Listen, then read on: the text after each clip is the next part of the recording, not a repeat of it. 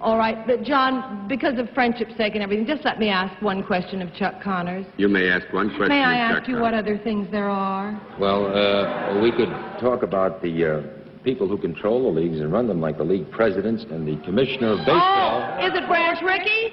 Branch Rickey, right.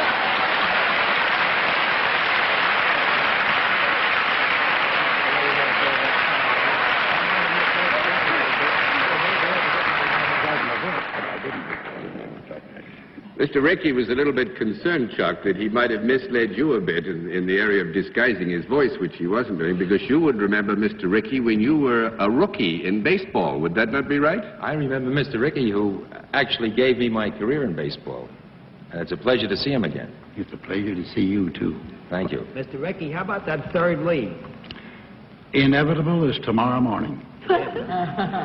Well, actually, now, Mr. Rickey, the, the new Continental League, you have five cities, I believe New York, Houston, Denver, Minneapolis, St. Paul, and uh, Toronto, is it? Toronto. Now, you have three more places. Have you had any inquiries for the other three places in the league? Uh, more than we can fill. The embarrassment is in the field of exclusion rather than inclusion.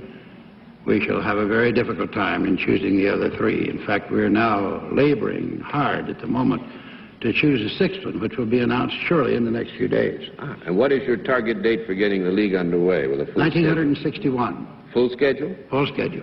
100 and what, 150 some odd games? I hope would be. 154 major league schedule. Ah, And we're going to have another team in New York. I must say that uh, I'm not as knowledgeable about baseball, for instance, as Bennett is, who's a real fan.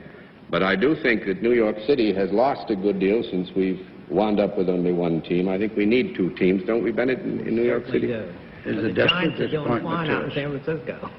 Big pardon? I said the Giants are, we're still rooting for the Giants here. I am, anyhow. I'm rooting for the Dodgers. You'd better, Chuck. Pittsburgh beat them today. I think we need to add for the record that Mr. Rickey signed Chuck Connors before he learned to fire a rifle through his foot or any other place to the Dodgers. That's why Chuck is a Dodger. Thank you very much, Mr. Rickey. Wonderful to have you on West Welcome to Good Seats Still Available, a curious little podcast devoted to exploring what used to be in professional sports. Here's your host, Tim Hanlon. Hey, everybody. How are you? My name's Tim Hanlon, and uh, you have uh, come across this little podcast that we like to call Good Seats Still Available. And it is our curious little journey into the world of forgotten sports. That is what used to be in professional sports. Uh, I welcome you to the proceedings. Uh, I am honored to have you in. Uh, you know, in the in the listening audience, uh, putting us in your earbuds, the most intimate of uh, of audio journeys. Uh, I can't thank you enough for uh, allowing us to uh, attempt to entertain you, or at least uh, educate you, or something along. Maybe just cure some boredom. Who knows? Uh, for the next, uh, you know, number of minutes, we appreciate it. Uh, we are segueing back into the the sport of baseball, which, of course, is an endless treasure trove of stories and and rich histories and, and all that kind of stuff. And and it's interesting because this week we're actually going to be getting into something. I think it's the first time we've ever done this, but there'll be plenty more. I assure you. Uh, a, a an ex- exploration in actually a league that technically never existed uh, is, of course, by now, as you know in the uh, show notes, it's called the Continental League. It was called the Continental League, or at least was proposed as such uh, in the late 1950s. Uh, most people uh, of that era may remember, especially if you were a baseball fan in the New York City area. You will remember that after the end of the 1957 baseball season, uh, not one but two, two teams uh, picked up everything that they had and abandoned New York for the West Coast. The uh, the siren song of of greener pastures, if you will. Uh, the New York Giants, certainly in their at that point decrepit, uh, was be quickly becoming decrepit. Uh, stadium known as the Polo Grounds, moving to San Francisco, and of course the maybe more famously the Brooklyn Dodgers, uh, the team that uh, you know uh, was always sort of there against the Yankees, uh, occasionally uh, you know you know m- made it to the to the summit, but more often di- wound up not. Ripped the soul out of Brooklyn, of course, by going to Los Angeles. And, and look, New York didn't necessarily take that sitting down, shall we say. And, um, you know, to see two teams kind of just ripped apart uh, from the fabric of the New York City metropolitan area. I, you know, look, there's plenty of history as to why those things happened, uh, and uh, some of them for good reasons, and some of them for uh, questionable ones. But make no mistake, not everybody was happy to see these two teams leave, uh, and uh, arguably, a bunch of the folks in the New York area who were saddened to see these these teams leave. Uh, in particular, interestingly, some of the uh, board members of the New York Giants, baseball giants, like uh, Joan Whitney Payson, who we'll talk about in our conversation uh, with our guest, Russ Buhite, uh, in a second, uh, very much, along with Robert Wagner, the mayor of New York at the time, said, you know, let's we we got to get a team back here. I mean, to lose two teams, that's two thirds of baseball, and to have only one team in the biggest metropolitan area in the United States uh, that in the, in the form of the New York Yankees, dominant and as they may have been the American League, uh, we got to get at least a National League team back here. Why not? Can't we? Um, and uh, it's an interesting component to a much richer tableau of a story around this idea that was proposed that came out of a lot of this consternation in New York, but then also with other folks around the country who saw that uh, these two California cities getting franchises wondered why weren't they also starting to get some kind of love from expansion, uh, knowing uh, in a post World War, uh, you know, boom time, 1950s going into 1960s, very prosperous time in this this country, that they could too also support uh, professional baseball. Places like Minneapolis, St. Paul, uh, places like Dallas, Fort Worth, uh, Denver, and Toronto.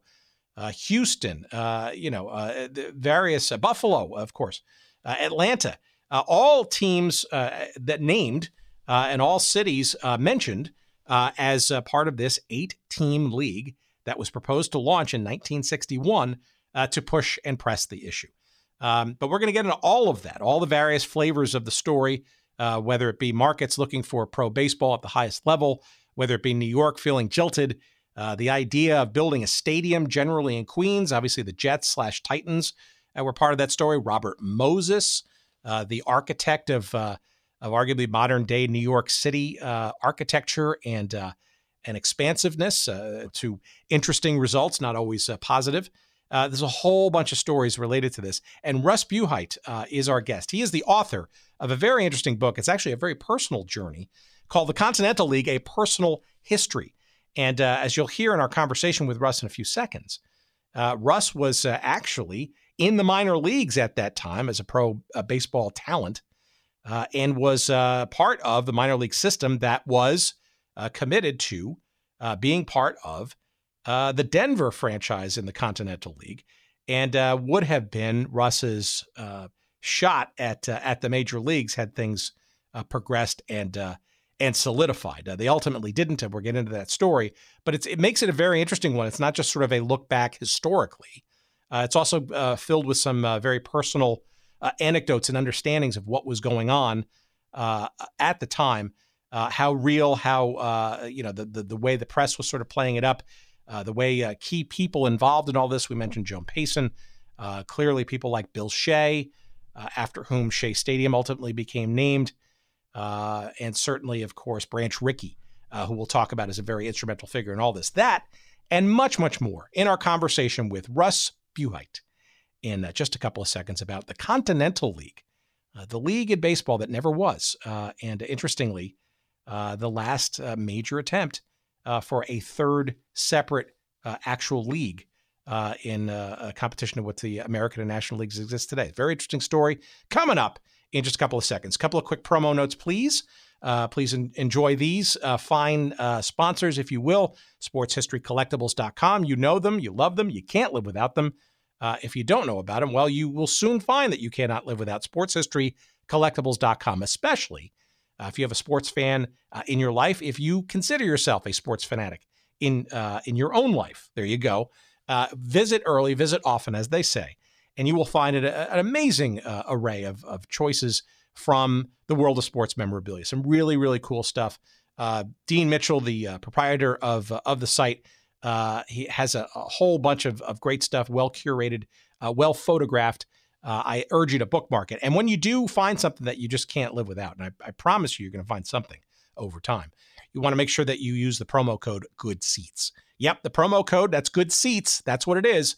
And you will get, of course, 15% off all of your purchases at sportshistorycollectibles.com. So give them a try. I, I guarantee you're going to find something.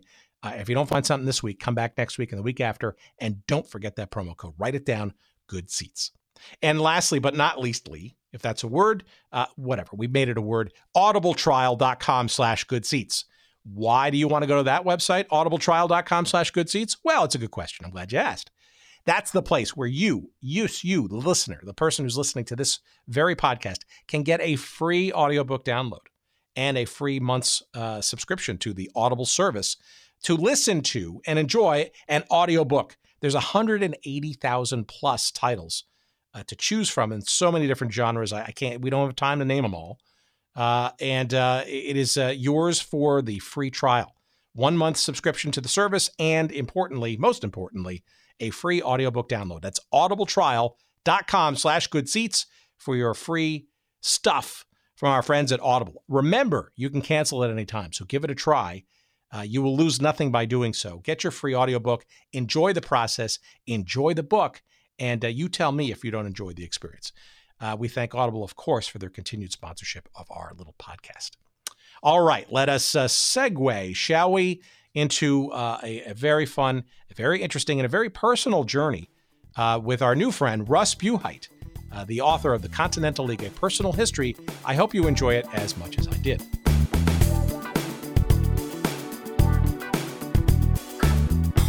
Well, I, I started out as a professional baseball player.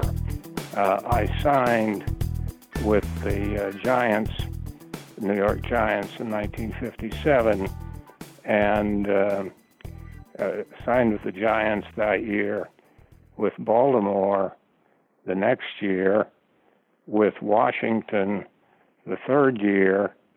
I always tell people that uh, three major league organizations saw fit to release me, and uh, it um, was fine. But I think, I think in those days it was hard to be given a chance to develop.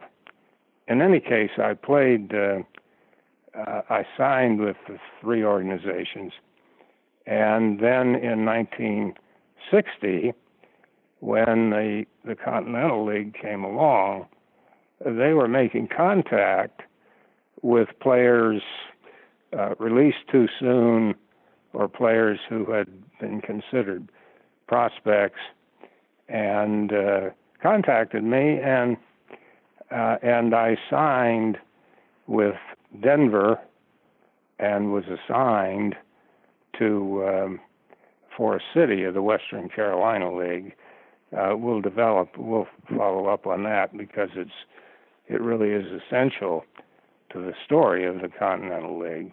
Actually, I signed with uh, Forest City. They contacted me, the owner, informed me that um, I would be quote unquote property of uh, Denver, uh, but that uh, he very much wanted me on the ball club there and so I signed. So I played uh, uh, 57, 58. I was released by the Orioles. 59 was with Washington in the Florida State League, and uh, then uh, after Washington released me, uh, I signed with uh, the Continental League uh, in the uh, the Player Development League, the Western Carolina League. Now, uh, in times that I've talked a little bit about the Continental League, I point out that one of the reasons that it was important was that it was important to me personally. you know, I thought, well, you know, I had given this game a chance, and this is going to be a serious chance because players from the Western Carolina League almost certainly would stock um, a major league club uh, in the the Continental League, and so it was important to me, and I had a very good year. uh, in 1960. Uh, but I uh, I had a good year, but I could see a lot of things happening. Could see the undercutting of the league.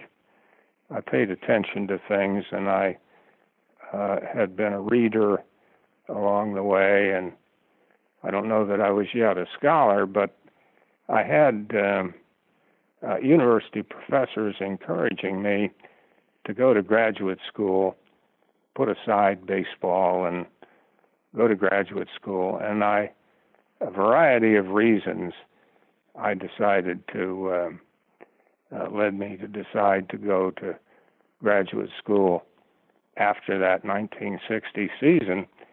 And of course, I'm glad that I did because the the Continental League uh, uh, went under, was really killed by the National and American leagues, and uh, if I hadn't gone to graduate school, and I did, the chances uh, there of my uh, my experience, good experiences in academe would have been uh, more limited than they were.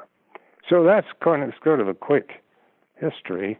Oh, that's very that's very that's very interesting. Uh, uh, um, wow, so many things to unpack there. But l- let's start with uh, the sort of I, I, guess the minor league experience, right? So uh, yeah. these minor leagues, right? So I, we currently we know certainly how sort of the minor leagues, uh, plural, uh, sort of exist today. There's a bunch of independent ones, and obviously ones that are deeply and exclusively rooted with the major league clubs. But was uh, as you were considering or being told that the Continental League was uh, and Denver was your future, um, how was the minor league system sort of uh, apportioned, so to speak? Because you're mentioning Baltimore and Washington, obviously the minor league franchises uh, associated with those. But but where is the talent pool and the alliances for uh, a new Continental League that didn't really even exist yet? How how were how was that even happening?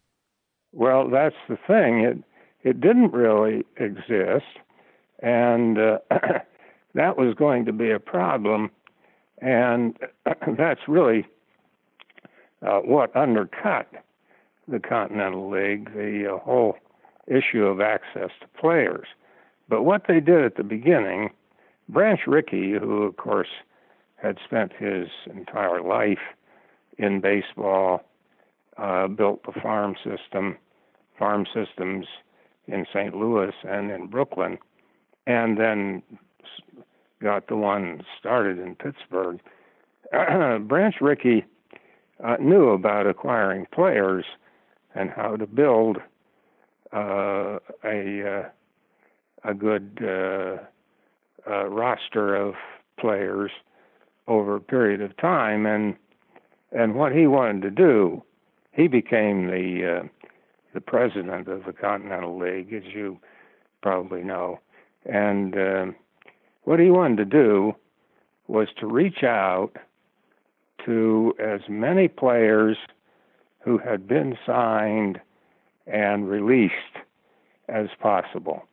Now, these would be guys like me, who were 19, 20 years old, uh, but who had had professional experience and had been considered prospects uh, with the experience uh, to build on. Uh, they, uh, many of us, the assumption was, could go on and play uh, at a high level. So that was one area that they started looking at, the Continental League clubs. But another was college players. The belief that uh, there would be an accelerated schedule uh, for development of of college players, and uh, uh that would have been true, I think, uh, and because colleges were starting then, 59, 60, 61, to go to longer schedules and the like. Uh, but then also, uh, they were going to look to uh, guys who had eight, ten, twelve years of uh, professional experience, high minor leaguers who had been released or who had given up the game, uh, journeyman type players to build rosters and to lead other players along uh, through the example of of their experiences. Uh, but you know, you if you start from scratch, you don't you don't have anything. Now, Ricky Rickey was hoping that he could duplicate what Ban Johnson did in um, uh, 1900 and 1901. Ban Johnson uh, started the American League, and uh, as he did, they were going to have a serious problem getting players. Uh, Rickey came up a little short of what Johnson did. Johnson moved into the territory of the National League. National League was the only league operating at that point, Major League. But he moved into uh, moved the American League into National League territory. Simply began signing uh, National League players uh, from the Major League rosters and uh, from high minor league rosters. Well, Rickey assumed that he could do some of that, and that he could he could uh, maybe get uh, agreement from the National and American League clubs. This would have been 59 and 60 to um, uh, limit the number of players that they controlled through the reserve clause. He was hoping for a while to to limit the number that a major league club uh, could reserve to 40, the 40 man roster. Well, then he thought, well, maybe we can limit it to 60. Um, his, I think his heart wasn't in it uh, because he had benefited over the years from um, uh, an unlimited reserve clause. But anyway, that's where players were going to come from. But that made it a bit iffy uh, along the way. Uh, so uh, they were also going to get players from uh, a few minor league clubs, and the clubs in the Western Carolina League were all affiliated with um, Continental League clubs at the major league level. And uh, Forest City, North Carolina is with Denver, Gastonia with Atlanta, Hickory with Buffalo, Lexington, the Twin Cities, and so on. Uh, and the idea was to develop players. Well, my belief, uh, and on reflection and uh, looking at it carefully, um, certainly in this book, but prior to that as well, uh, there was probably enough talent in the Western Carolina League to uh, stock um, one uh, major league club uh, at uh, uh, for the Continental League at the major league level, but not enough for seven more. so they they were going to have to rely on limiting the reserve clause that allowed uh, National and American League clubs to hang on to so many players. Now, going back to the American League model, when they started in oh in 1900 and 01, very soon the National League back then saw that um, uh, they were going to have to come peace, come to peace with this uh, new organization. So they signed a new national agreement uh, very soon. I think it was 1903 that the new national agreement came into existence and uh, codified um, items that were in the interests of um, the American League clubs uh, but also the National League clubs. But the player, the player access or player development was going to be a major issue uh, for Rickey and the Continental League, and they certainly realized it. Uh, it it made the the Western Carolina League quite a good league, and um, uh, good things about it. There were a number of really good things about it. Well, also, Uh, you, know, and- also you also mentioned it's interesting you mentioned uh, Branch Rickey too because he's an interesting character in, in all of this, right? And arguably maybe more of a hired gun perhaps than some of the other uh, folks that we'll we'll talk about in a few minutes. But he's also interesting because uh, he actually sort of experienced sort of the other, uh, I guess, uh, attempt uh, to kind of broaden uh, baseball's uh, landscape with the Federal League uh, in the Oh, yeah. teens, right? And and he was sort of caught up in the St. Louis franchise there and was demoted and and famously sort of uh, uh, you know derided, I guess, by his management or his ownership about you know at the time was some you know more uh, creative ideas about how to how to run teams and, and and approach players and all that kind of stuff, which it just just seems high, highly ironic given the position that he's uh, been hired to do in in uh, in this league. I, I guess it would be really interesting to so uh, how you balance those personal experiences with sort of the beginnings, I guess, as you look back uh,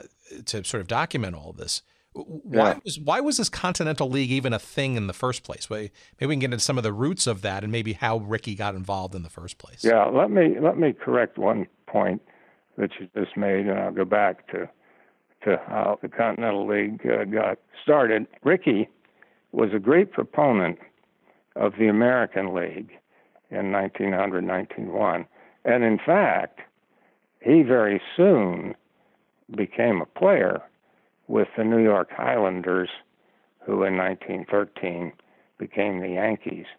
So Rickey Rickey was a catcher and uh, played in the major leagues back then. Uh, but he didn't uh, favor the Federal League. Ban Johnson opposed it. Rickey thought that there weren't enough players really for a whole new major league. There probably were, probably always were enough, but but uh, Rickey didn't support. Well, he supported the American League as a new league, but he didn't support the Federal League. He did, though. The point you made uh, was right. He got involved in management with the St. Louis Browns, and then switched over to the Cardinals and uh, achieved fabulous success with the Cardinals. Uh, not so much as their manager. He became a manager, but his great success with the Cardinals came in player acquisition, the establishment of the farm system in the early 20s, and the uh, amassing of a huge number of players under his control.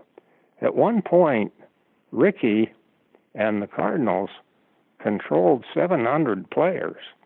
And these are players who couldn't play for anybody else. They were limited by the reserve clause to playing for the Cardinals or the team that the Cardinals sold them to or traded them to. Now, back to the point about the Continental League and how it got going.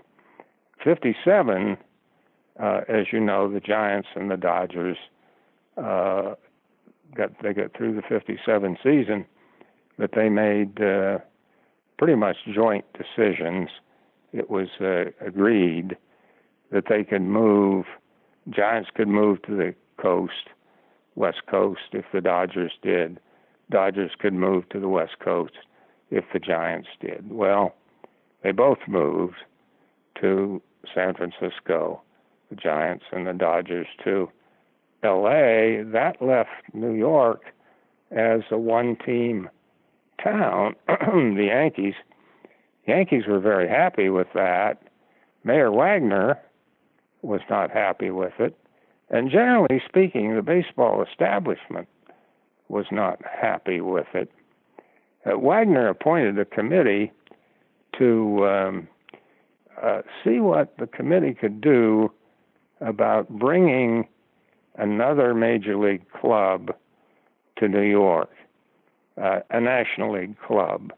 So they'd have the Yankees, but then they'd have a National League team as well, uh, a team that would kind of fill the void the Dodgers and uh, and the Giants. Well, he he didn't succeed uh, in that. Wagner, needless to say, he tried bringing Cincinnati, and turned out they they didn't want to move.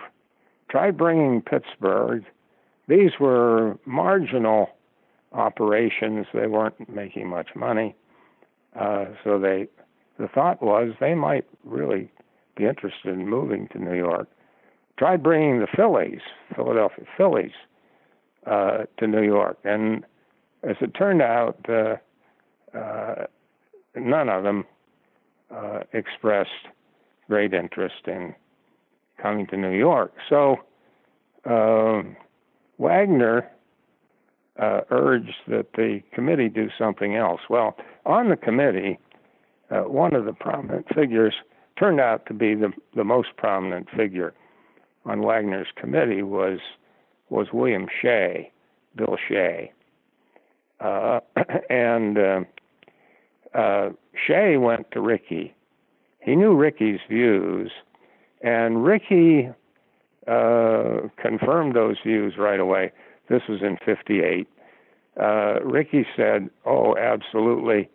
Uh, what we need to do, though, to expand is to go the route of a third league. Uh, that's the best way to expand. You get eight teams in a separate league from the National and American League teams. They'll play among themselves. The disparity in talent uh, won't be so glaring. Uh, and after two, three years, probably three years at the most, Rickey said, we'll be lucky or be ready to compete with the National and American leagues, even in a World Series, uh, round robin World Series. And that was the basis of Rickey's view. Um, and um, he worked with, with Shea very hard in 58 and then in 59 and 60.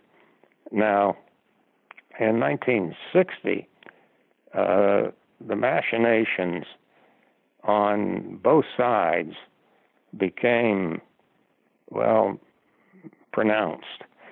And I deal with that extensively in the book. Um, Rickey was threatening a war with the National and American League clubs.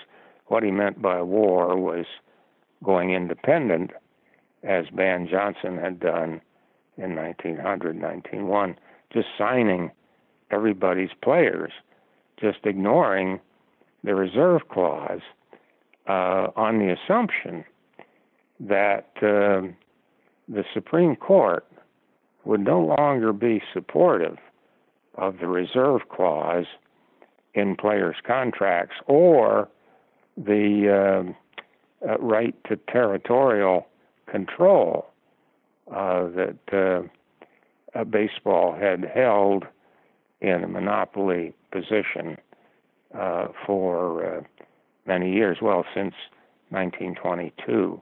That's, of course, a story in itself. But as Rickey threatened that, and Shea did, the owners were nervous, but not so nervous not to fight back. And so they would, um, they did all, the owners did all kinds of things to um, undercut the Continental League. Um, at first, they s- suggested they were supportive of the third league mode of expansion. First, they said that. But then they started hinting, well, maybe we could expand the National and American leagues by a couple of teams each. So we'll give Minneapolis St. Paul a team. Uh, and uh, then we'll move an expansion team uh, into uh, uh, Washington. we'll put an expansion team in Houston. They began talking like this. Well, even the owners who quickly got on board as owners of franchises uh, in the Continental League, I mean, these were people with lots of money and uh, well positioned. But they wanted, they kind of wanted in the elite club. They didn't want to be continental leaguers. They wanted to be national and American leaguers if they could be. And so they began to be undercut uh, in in this way. So, so and, in many in many respects, this is uh, this is a, a uh, an attempt by a uh, a group of uh, men, right? Uh, well well moneyed men, yes. to essentially, I guess, force expansion, either through traditional means or increasingly, I guess, as as time wore on, maybe non traditional means. And this, by the way, this this sounds this sounds like a very familiar theme that we've we've experienced in, in some of our other conversations over the last year plus with this silly little podcast, right? So the the American Football League's uh, arrival, right, against the NFL, um, not too dissimilar, and and frankly, the 1970s with the ABA and the WHA, it's almost sort of a recurring theme of, you know, geez, there are places in this country, and baseball certainly at the crux of it at that point, right, where baseball as a market, as an opportunity, as a business you know, fertile markets that, uh, for whatever reasons, are not being uh, satiated or satisfied or, or even attempted. Um, perhaps it's time to take the things in our own hands and maybe force the issue, so to speak. So it almost feels like it's a very, very strong theme to all of this, no? Yes, very much so. And uh, I suggest in the book, in fact, I have a, a major component of the book towards the end, that uh, the Continental Leaguers could have learned a lot from the American Football League experience, uh, but they didn't. And one of the reasons they didn't was that they they began to be effectively undercut by the National and American League clubs, and they they wanted to be uh, uh, members in good standing of the elite organization, the already existing major leagues. Uh, but you know, to prove your your point, uh, uh, reinforce your point, we've we've had um, since 1960 the addition of 14 new ball clubs. Isn't that right? I think it is. Yeah. Uh, with uh, all the expansion that's taken place. Yeah, there there are lots of areas uh, thirsty for baseball, wanting baseball, and uh, pretty much taking advantage of it. Now I don't know where we where we would go now, except to the Caribbean, to Latin America, or to East Asia and there seems to be currently emphasis on uh, on East Asia in particular. Well, I, I, think you could also make the argument that are, there are a few franchises that exist now that could probably be uh, better placed elsewhere. But that's for another podcast, another hot take podcast. Um, but so so let's circle around that. So July fifty nine or so, uh, this league is formally announced, and maybe you can delve into some of these uh, gentlemen and these markets that were uh, were discussed. You mentioned the AFL. I mean, um, you know, Denver, obviously the team that you were uh, promised to. You know, Bob Howsam, right, who's uh, also the uh, owner, I guess, at the, time of the uh, of the Broncos of the uh, AFL. You'd think that he would have some kind of sort of commonality, but maybe you can give some sense as sort of this this sort of gang of of individuals here who were who who were rustled together, shall we say, to to to bring this Continental League some. Um, some gravitas, some money, and uh, a real shot, uh, at least in the press and in the public's mind. Well, they they were uh, not only people of means, but uh, uh, substantial people intellectually. You mentioned Howsam, of course, uh, at Denver, but Bill Shea was going to play a role with the New York Ball Club uh, for sure. Bill Shea was a man of of uh, multi talent, um, uh, really a, a, good driving figure uh, with the the Continental League. Um, the Atlanta Ball Club um, that was a kind of a late addition. Five clubs came into existence quickly, and then they added uh, added three more in the last part of 59, I guess, from the and, and for, for our, on. yeah, and for our our, our, our persnickety uh, audience, that's Denver, that's Houston, that's Minneapolis, St. Paul, that's New York City, of course, which we'll get into a little bit deeper because that's obviously a very influential story there, and Toronto with Jack Kent Cooke. Oh yes, you're, yes. You're mentioning the two that sort of, or the three actually, that sort of came about afterwards, uh, as the 59 and 60 uh, came about, which was Atlanta, uh, Dallas, Fort Worth, and then Buffalo in the early part of 1960. Yeah. Yes, and it's incidentally based on your your comment a few minutes ago. Buffalo is the only one of these cities that uh, does not currently have a major league team. That's right, isn't it? I think. Um, I think all the rest. That's uh, correct. Now do. Yeah. Um, but so it, seems, these were. It seems, it seems like these guys like were, and, and I say guys, right, because the New York City one was obviously uh, led by a very uh, powerful and, and baseball uh, mad woman. Uh, which we'll get yeah, to in a second. yeah. But Jack Kent Cooke, right? You know, Yeah. he this is a guy in Toronto, uh, or rather on a Toronto franchise, right? You know, this is this is a person who, you know, was part of the, um, you know, later founding of things like the Washington Redskins and the uh, uh, and the Yep. NFL and the Lakers in Los Angeles and the Kings and the L.A. Wolves and the United Soccer Association and the Fabulous Forum and you know the uh, Bob Howsam, uh, uh, Houseman in in in uh, in Denver. Um, you know, you've got somebody like uh, Wheelock Whitney in uh, in Minneapolis, St. Paul, who you know was arguably uh, one of the build, the great builders of and expanders of of, uh, of franchises in the NHL, uh, and was a part owner of the with the North Stars, a previous conversation we've had on this show, uh, and the Vikings of the NFL. Right, so uh, it seems like these folks are not uh, naive by any chance, by any means, right? In terms of uh, their their their uh, funding uh, prowesses and their ability to you know maybe architect some uh, quicker vision, shall we say, towards baseball's uh, needed, arguably expansion. Yeah. No, I think that's right. And and baseball, the National and American League uh, people played it well in the summer of 1960, and uh, uh, got to Shea.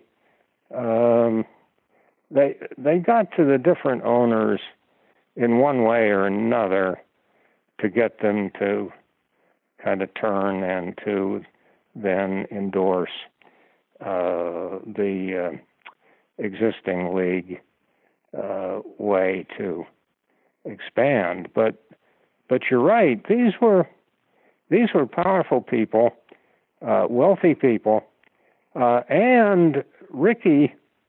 Well, they they all agreed to this uh, as the league was forming. They agreed that there would be a penalty if any of them defected. I think the penalty was 2.5 million. Well, in 1959-60, that's a significant penalty. That's the equivalent of probably 20 million or close to it uh, now. Uh, and so there was a kind of a bar against uh, easy defection. But then when they got the the assurances from existing clubs, National and American League clubs, uh, to go to expansion, then they they began uh, uh, jumping on that route, and Rickey couldn't hold them together. If Rickey had been a young man like Ban Johnson, he might have pulled it off. I, I don't know. Rickey, Rickey, I keep coming back to Rickey. Rickey is such an interesting figure. He was accused of uh, putting together socialized baseball uh, with his his new economic model for the Continental League, and I I point out that that's one of the really interesting features of the new league, but it wasn't uh, a socialist model. Uh, it was really a corporate model. Rickey had in mind that the new league would operate sort of like uh, U.S. Steel did. You would you would sign the corporate entity would sign all the players and control all the players and control salaries and control training sites, control everything, managers, everything, and apportion the players uh, to clubs as they needed them, sort of the way a large corporation would do in moving personnel around within the, the corporation.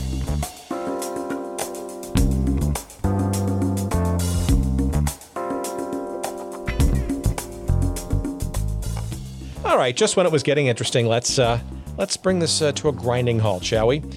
Ah, just kidding. Uh, we got to pay the bills around here, and uh, our friends at Audible have been very helpful in attempting to allow us to pay some of those bills, and uh, we want to call them out now uh, and remind you that a free audiobook download is yours for the taking, and also a free one month uh, subscription to the service uh, of Audible at audibletrial.com slash good seats. Again, audibletrial.com slash good seats for your free one month trial of the Audible service and, interestingly, most interestingly, a free audiobook download for you to enjoy. 180,000 titles and growing uh, every day to choose from, and there's uh, absolutely no excuse to not find at least one title amongst that uh, cavernous uh, selection uh, available to you that uh, you won't find to be enjoyable and and good for the soul, including a couple of books that might be interesting to our audience, and yes, some new ones, frankly uh, that I'm finally listening to. One that I'm listening to right now uh, is by Carson Cunningham. It's narrated by Paul Bamer, and it's called Underbelly Hoops Adventures in the CBA, aka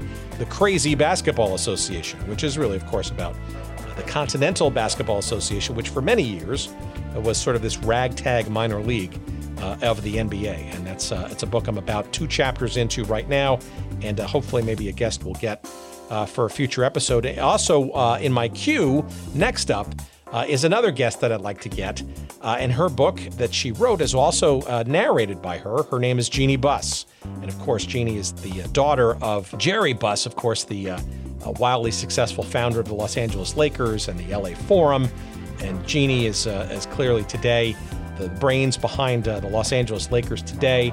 Uh, she and her brothers were uh, active, of course, in things like, along with her father, uh, World Team Tennis, uh, the Major Indoor Soccer League with the LA Lasers, all kinds of stuff. So uh, her book is next on my list. That's called Laker Girl, and that too is available on Audible. And again, it's one of the uh, the many thousands of titles that you can choose from uh, when you go to audibletrial.com slash good seats. And again, you too can get your free audiobook download to give it a try, perhaps one of those two, or perhaps one of the other 180,000 titles uh, available to you as well. Uh, give it a try, audibletrial.com slash good seats. Thanks for listening, and back to our conversation.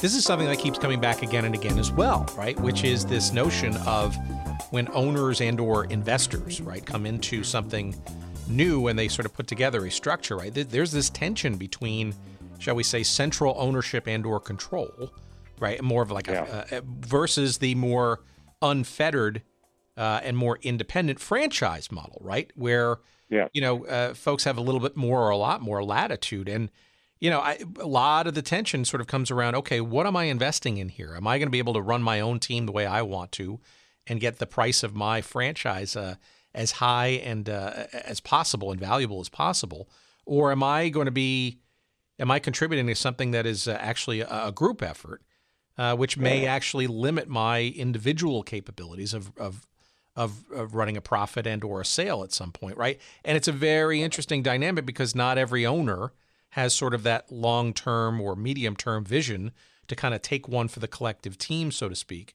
versus trying to see the immediate opportunities or or perhaps maybe you know blinded by opportunity uh, to you know kind of just run their own thing and get out quick and, and make some bucks. Yeah, well, we see this in all areas of sport now. We we certainly see it in the NCAA, which you would think would be removed from it about as far as can be. But the NHL, you know, I mean the uh, NFL, watch the NFL as they prepare for the draft. They're operating very much like a huge corporation would operate. And they've set up a system of fines for owners for speaking out uh, or for one action or another along the way. So, yeah, the point that you make is uh, is very valid in, in, regard to, I think, to uh, almost all of the uh, the large sports organizations. Well, it doesn't seem like the uh, the the uh, rules that were sort of put in place, and I'm guessing Shea and Rickey uh, were sort of instrumental in sort of uh, crafting these, right? Where owners yes. basically had to agree to pay a a, a certain amount of money to sort of you know 50 grand, I guess, to sort of be a, have a place in the league, and and then commit a, an investment, a capital of I think it was a 2.5 million dollars, not including any potential stadium costs, and and having even some seating capacity. Uh, uh, yeah. Limit, yes. Know, uh, Thirty-five thousand, I guess, was sort of the sort of the minimum. So th- those seem to me kind of, I don't know, uh, understandable rules by which all of we new potential owners can sort of play by. I, I you know, how much of that is socialism and corporation versus just simply good rules to kind of you know get everybody in the same room. I I, I don't sure. know. Sure, sure, and you can't have anarchy in any any sort of system, you got to make it work somehow. And uh, um, but I, I, I was just suggesting in my prior comment that um, it's it's not exactly right to um, call Rickey a socialist in what he's trying to do with baseball uh, in 1959 and 60. It's interesting, though. I saw this uh, in the Western Carolina League. Uh, players, well, it, it just didn't operate like other minor leagues. Um, it was very clear that, uh, at least at the beginning, Burt Shotton and Al Todd were evaluating players, and uh, players were apportioned um, according to what Rickey thought were the needs of given ball clubs, uh, players signed out of college. Rickey had this, uh, uh, I think his most recent signee was Dick Groat from Duke, uh, but he had this notion that you could bring in college players. Well, he had he had brought in uh, Johnny and Eddie O'Brien from Seattle to Pittsburgh as well, the O'Brien twins. But he thought, Rickey thought, yeah, you get these college players, they're smart, they know how to live and uh, know how to play, they've had enough experience. He he got a couple players for us that way, one from Pfeiffer College, uh, guy who had been a pitcher at Pfeiffer College, and then um, uh, second baseman, infielder from Lafayette College, and he he just went on and on about their great virtues. Well, they were they were good players and they were wonderful teammates. They uh, one of them has remained a close friend of mine even to now. Um, but they weren't what Rickey hoped they would be. Uh, but that's what he did. That's the way they ran the minor league. It was run with the the central organization very much in mind, and that was an era uh, when that wasn't done. There was a lot more in that period of well, going back in minor league baseball, 20s, 30s, 40s, 50s, a lot more autonomy, uh, individual control ball clubs um, than there came to be uh, later on. So, um, uh, so that's interesting because that brings me back maybe to sort of the New York uh, exodus, shall we say, in in uh, 57, which arguably, or past 57, which arguably kind of set a lot of the tone and motion for this because, you know, those, while uh, needing, I guess, the approval of other league owners the National League at the time, right? You know, the idea of, of moving two teams simultaneously, two very dramatic uh, changes of locale. Uh, and going 3,000 miles uh, for, uh, away to establish basically new I mean, that, that feels autonomous to me, right? And and arguably, you know, uh, the you know maybe even sets some of the seeds for trying to centralize some of uh, some of the ownership and the control in, in, the years that follow. But maybe we could talk about sort of uh, the Giants in particular and a woman by the name of Joan Payson because it seems to me that um, uh, that she is also a very uh, uh, interesting and, and influential figure in all this. Not not only in addition to, but in addition to uh, Branch Rickey and uh, Anta Shea, because you know she's kind of the one that you know that kind of uh, maybe pushed sort of the New York story maybe to the front of the conversation, perhaps. No. Yeah, I, you're right. plus, the Giants weren't making money. The Giants were known as a fairly poor franchise uh, in the, the late 50s. And uh, the Dodgers were certainly not all that uh, Walter O'Malley thought they could be.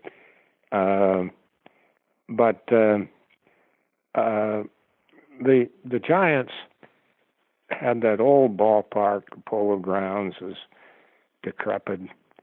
Um, I guess you could say the same about Ebbets Field.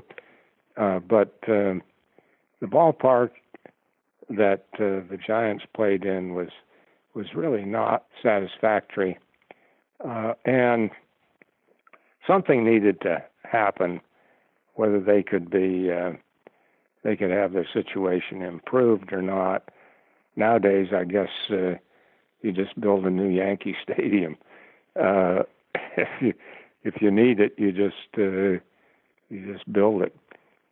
Well, I guess what I, what I, was sort of sort of getting at is that, and, and again, this is my bias having grown up in the New York area, right? It seems that um, you know, obviously, between what uh, Ms. Payson and what uh, what Shea were involved with, obviously Branch Rickey having been in the New York area for quite some time, uh, the idea of, you know, it seems like a lot of the impetus uh, kind of generated around sort of a core of uh, getting New York a second team, and then then by in some respects almost sort of branching that out a bit into you know there are other markets that could benefit besides New York getting a second team, and and sort of the sort of overall halo of expansion.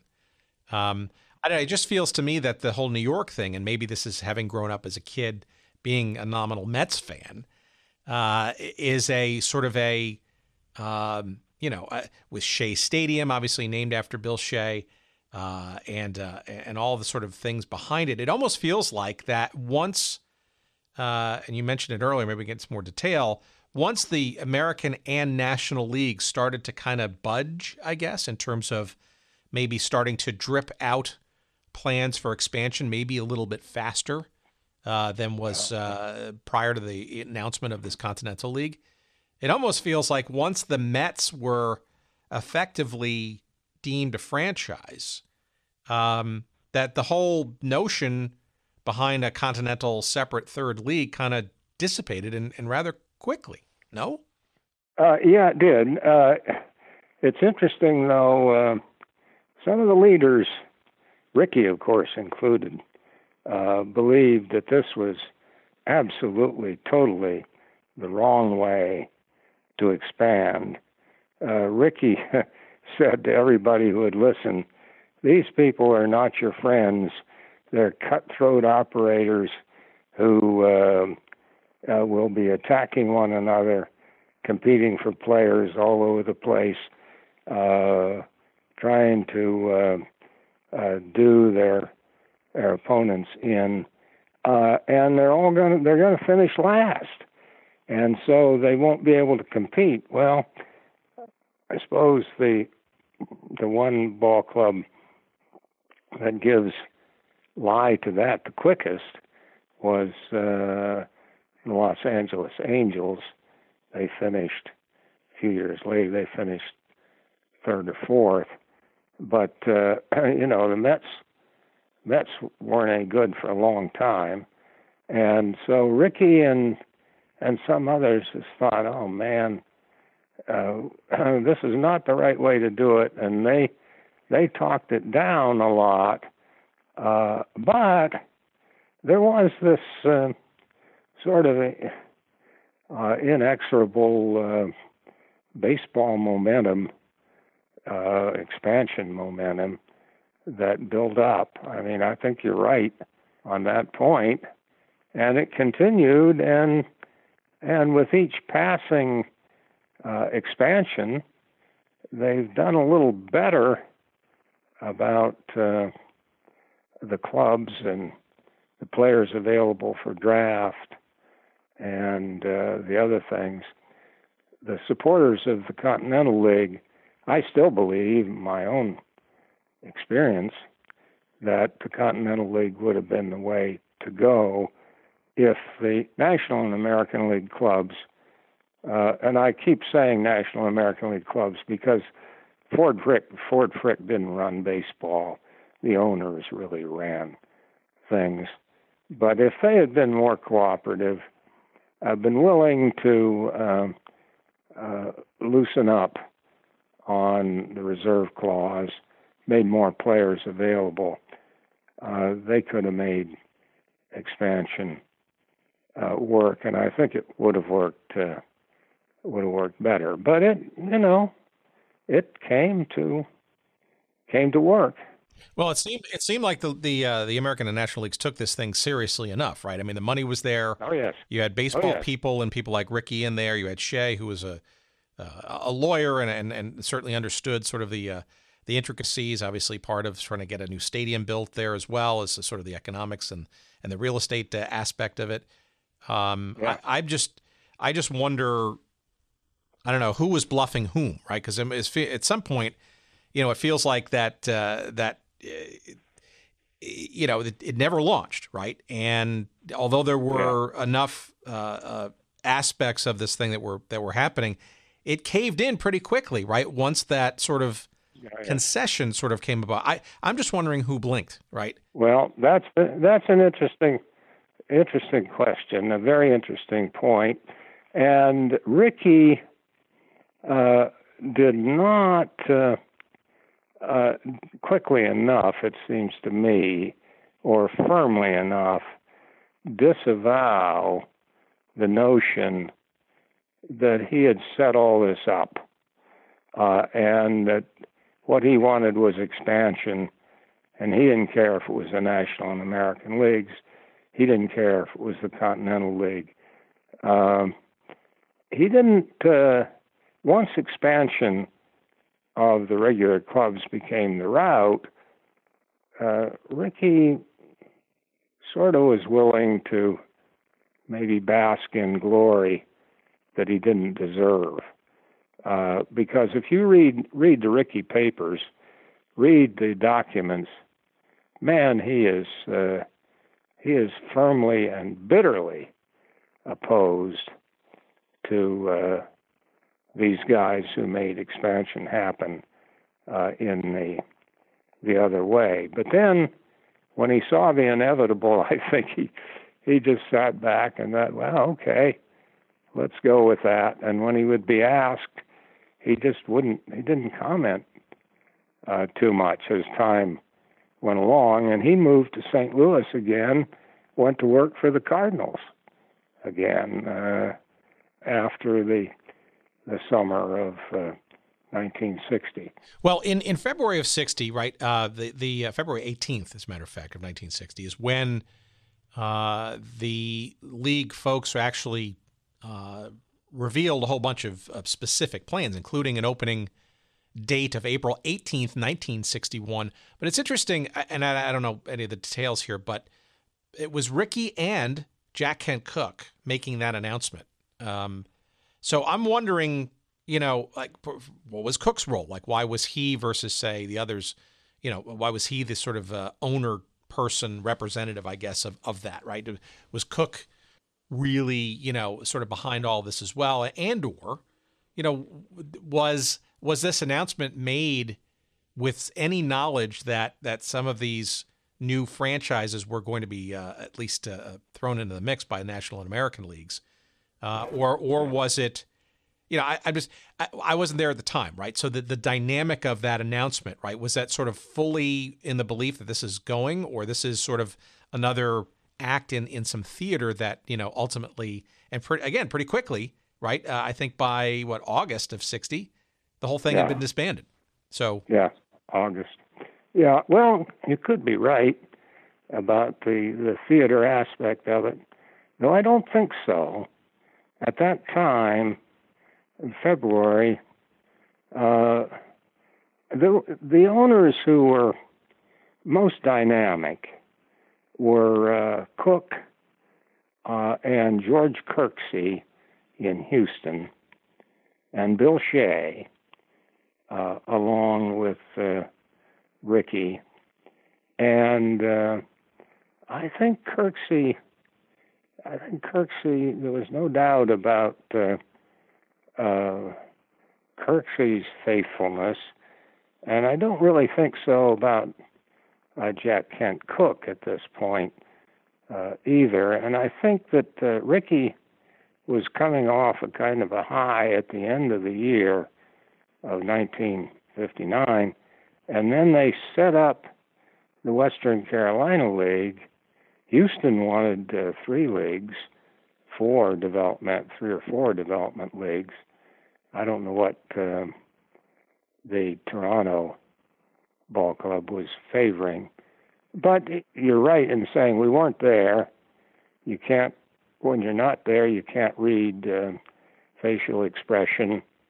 Uh, you can't read lots of things that you might understand better if you were. It's like understanding the Constitutional Convention of the spring and summer of 1787. Uh, if you could have been in the room, there are lots of things you could understand better uh, than uh, than now in hindsight.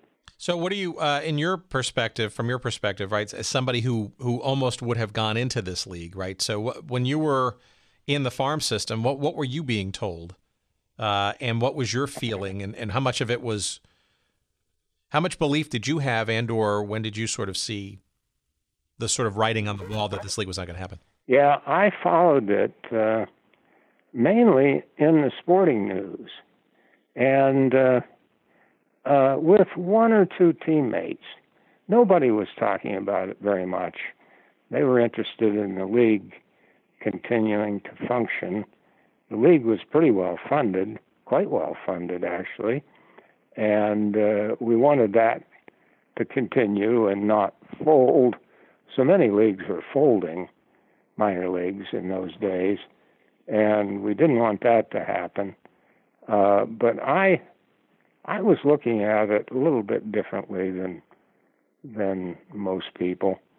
Uh, I thought that um, uh, this this held out a real opportunity uh, for me and maybe some of my teammates. Some of my teammates maybe even better than me.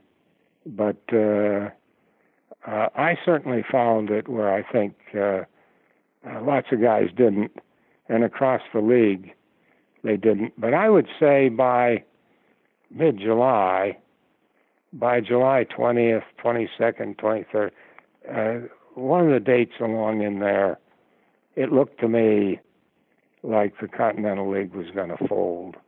That is, uh, you know, the major league operation was going to be undercut. And I remember that pretty well because uh, I talked with the owner. The owner of the ball club in Forest City was a good guy. He liked to drink a little, uh, and uh, uh, I I never hesitated to talk to him about things, ask him questions about uh, different things, and uh, I think I got a pretty good scoop from him that there wasn't much chance uh, of the uh, the Continental League itself becoming a major league in 61 and 62 and on. Though I think he believed, and it was true, of course, that the Western Carolina League was going to continue. He was pretty bullish on the Western Carolina League. Now that's I remember that pretty distinctly. But other than other than those things, been a long time ago. A lot of other things happen in my life, uh, but uh, that's kind of the way I remember it. Well, look, if the Continental League had uh, had actually happened, though, do you think, uh, and, and assuming you were your play was uh, uh, decent enough to to get a look, um, you think you would have played the next year in Denver? Uh, well, here's a question. Here's the issue. The next year, it would have had to operate.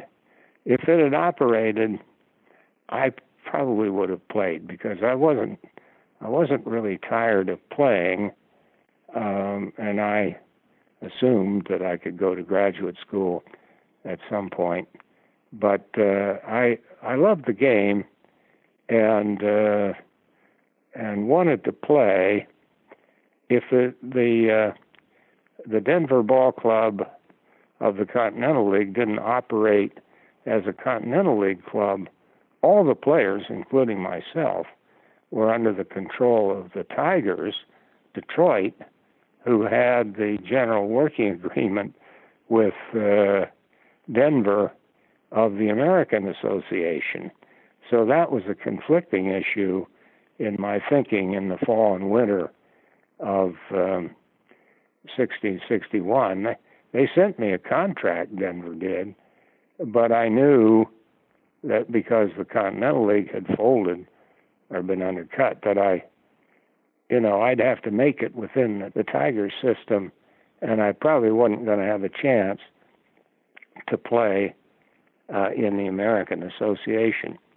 Now, I learned in going through the Rickey papers and looking at all the evaluations of players, in my own case, I received uh, pluses for running speed, pluses for strength of throwing arm, pluses for fielding, but uh, uh, flat line for uh, home run power, and I was um, uh, listed in each case where I saw a listing as double A.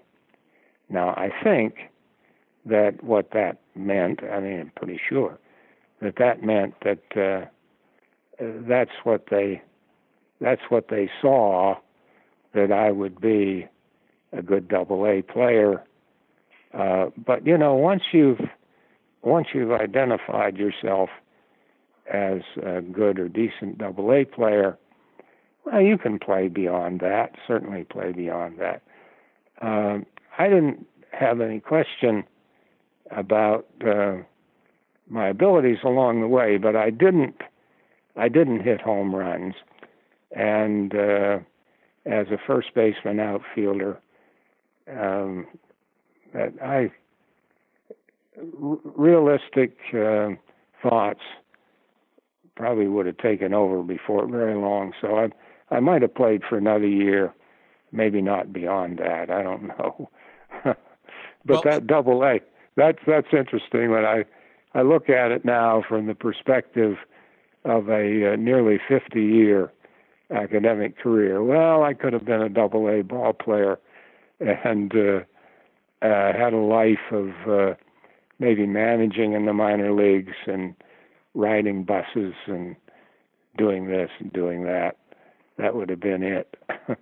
Well, I, there there might have been some silver, silver lining though. So as you make your own decision about you know uh, moving on to to you know your uh, your extended uh, academic career, um, I, I'm wondering if if some of your uh, your teammates and and and uh, and others around you at the time had even maybe if you were incapable of of doing so, but looking sort of somewhat longer term, because it does seem that uh, around that time, you know, despite the demise of of this Continental League, which never fully actually launched, there was movement towards uh, opening up uh, more fertile franchise territory for more teams in Major League Baseball, right? So that's that sounds like that translates to eventual, although not immediate, opportunity for more players. No.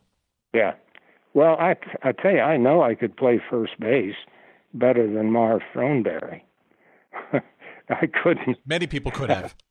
I couldn't. I couldn't have hit the home runs that Throneberry hit, though. Uh, you know the great story. Uh, the, my favorite story about Throneberry. He hit a triple uh, one night. Casey Stengel was man was uh, coaching at third base. I think he was, but uh, Throneberry was called out for missing second base, and Stengel reminded him that he had missed first base too uh, in circling the bases. I wouldn't have done that. Uh, I I knew how to touch them all uh, in the times that I did it. Um, so yeah, that's it's interesting. There were ball clubs available, uh, and uh, there would have been some chances. Yeah, would have been, but so much depends on how well you play at a given time, how you show up at a given time. You make the most of your the opportunities exist that exist. I, I saw so many guys over the years who were talented. I mean, talented beyond belief, who just couldn't play. They didn't know how to play, or they they just couldn't play. On the other hand, I've seen so many players over the years who had just marginal ability, but who were they made themselves great players. Dick Groat, for instance, Dick Groat couldn't run, he couldn't throw, but he was a, an outstanding major league shortstop. David Eckstein, who most recently played for the Angels and the Cardinals, he didn't have uh, major league ability, but but he certainly uh, showed it. Pete Rose couldn't run very well. Pete Rose didn't have a very good arm. He could certainly hit and uh, proved himself in that that sense. But you can go through uh, the histories of, of Major League Baseball and identify just lots of players who might not have been great on the ability side, but showed up well enough, showed up that showed that they could play, got a chance, and had good uh, good long careers. So a lot depends, I suppose, on maybe what we call intangibles. You think? I think so.